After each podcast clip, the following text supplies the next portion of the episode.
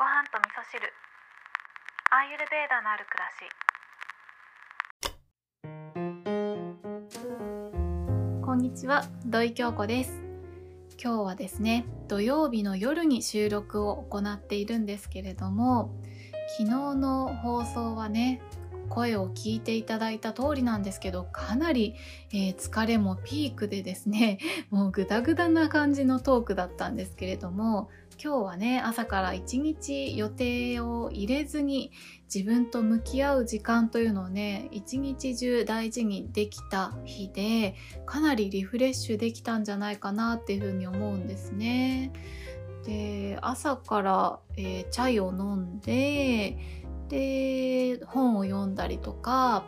お散歩行ったりとかあとはヨガですねヨガを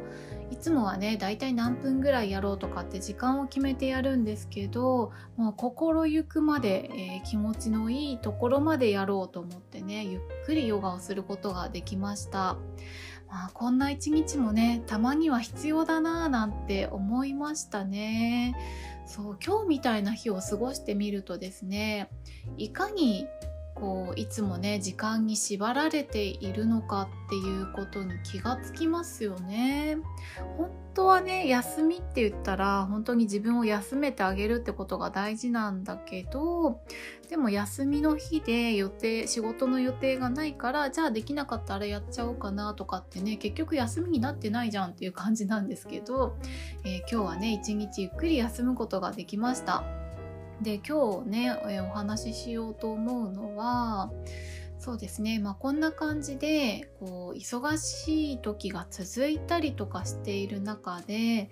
えー、ポッドキャストの配信をね毎日続けられるかなって言ってね、えー、ちょっとね不安になっちゃったこともあったんですね。でねその時にこう頭の中にこう蘇ってきた言葉があったんですけど今日はですね私の元彼名言集の中から一つお話をしたいなと思うんですが皆さんないですか？元彼名言集っていうのね、えー、私はですね、えー、お付き合いした方の人数はそんなに多くないんですけれども、まあ、一人一人のねキャラが濃いんですよね。あもうこれを聞いてる家族はもう笑ってると思うんですけど、まあ、素敵な方とお付き合いをさせていただいてきてですね、えー、それぞれ皆さんからこう名言をねいただいて心の中で温めていることっていうのがたくさんあるんですけれどもその中で、えー、今回ね忙しくてポッドキャストの配信毎日できなくなっちゃうかもしれないって思った時に蘇ってきたのが何か新しいことを始めたからといって今までやってきたことをやめなくてもいい。噛みましたね。もう一回言います。何か新しいことを始めたからといってて今までやってきたことをやめなくてもいいんだよって言ってもらったことがあったんですね。でその当時もですねやりたいことがたくさんありすぎちゃってあれもやりたいしこれもやりたいしじゃあこれやめなきゃいけないのかなとかね悩んでた時があったんですけどそんな時に言ってもらった言葉なんですね。で結局その言葉があったおかげでやめずに続けたっていう結果いろんなことが学ぶことができたんですね当時ね。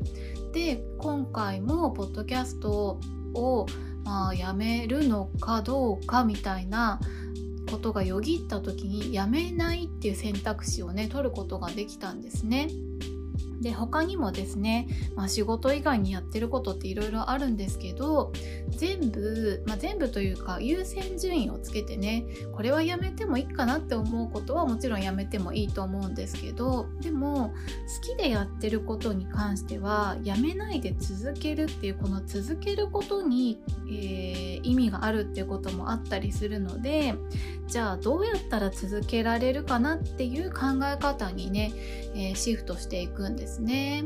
でね今回、えー、ポッドキャストに関しては毎日配信続けたいからやるっていうことに決めてただですね、えー、おしゃべりする時間をあんまり長い時間喋らないようにしようと思ってねもともとは3分から5分でお話ししますっていう番組だったんですけど結構喋り慣れてきたらねいろいろ喋りたいことを言ってると10分弱ぐらいねどうしても喋ってしまっていたのででそれにかかる編集なんかもねあったりして、えー、ちちょっとねあの、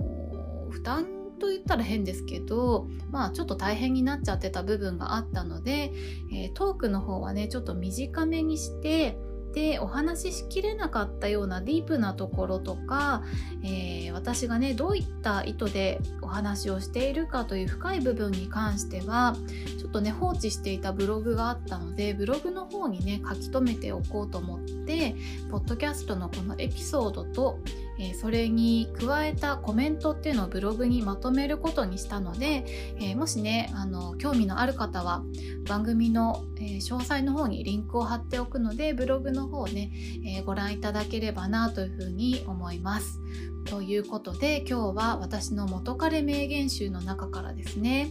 えー、何か新しいことを始めたからといって今までやってきたことをやめなくてもいいんだよっていうね言葉をね、え、皆さんにシェアさせていただいたんですけれどもどうしてもね忙しくなってくると考え方がね雑になってしまうというかしっかりと深く考えられなくなってしまうっていうことがあるので、え